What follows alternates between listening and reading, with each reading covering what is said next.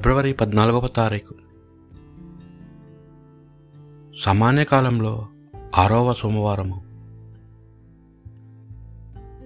మొదటి పట్టణము. యాకోబు రాసిన లేఖ. ఒకటవ అధ్యాయము ఒకటి నుండి పదకొండవ వచనముల వరకు. దేవుని యొక్కయు యేసుక్రీస్తు ప్రభు యొక్కయు సేవకులకు యాకోబు నుండి ప్రపమ ప్రపంచము అంతటను చెదిరియున్న పన్నెండు గ్రోతముల వారికి శుభాకాంక్షలు. నా సోదరులారా మీరు పలు విధములైన పరీక్షలను ఎదుర్కొన్నప్పుడు మిమ్ము మీరు అదృష్టవంతులుగా ఎంచుకునుడు. ఎట్లనా? మీ విశ్వాసం అట్టి పరీక్షలను ఎదుర్కొనుట వలన మీకు సహనము చేకూరును.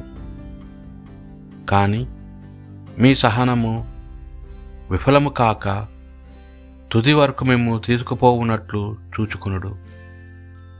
అప్పుడు మీరు కొరత లేక పరిపూర్ణులై సమగ్రతను పొందగలరు.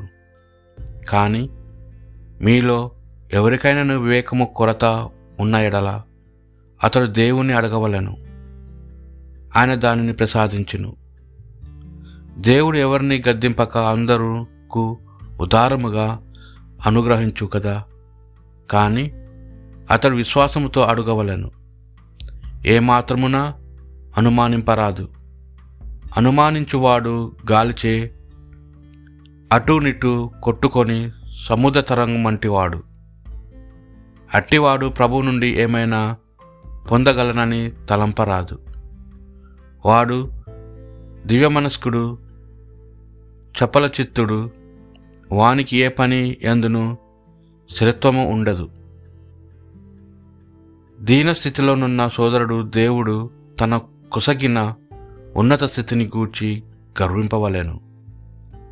ధనికుడైన సోదరుడు తన దీనస్థితిని గూర్చి గర్వింపవలెను. ఏలైనా గడ్డి పువ్వు వలె ధనికుడు గతించిపోవును. ప్రపంచముగా ఉష్ణముతో సూర్యుడు ఉదయించి మొక్కలను మార్చివేయును వాని పువ్వును నశించును. దాని సౌందర్యము అన్ అందమె అంతమెత్తను. అట్లే తన సొంత విహారములందు మునిగియుండు ధనికుడు నశించును. ఇది ప్రభువాక్ భక్తి కీర్తన.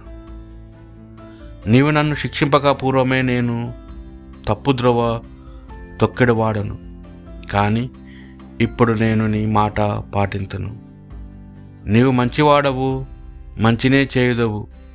నీ కట్టడలను నాకు బోధింపుము. నేను శిక్షను అనుభవించినట్టు మేలు అయినది. దాని వలన నేను నీ కట్టడలను నేర్చుకుంటుని. నీవు దయచేసిన ధర్మశాస్త్రమును వేల కొలది వెండి బంగారము నాణెముల కంటే మెరుగైనది.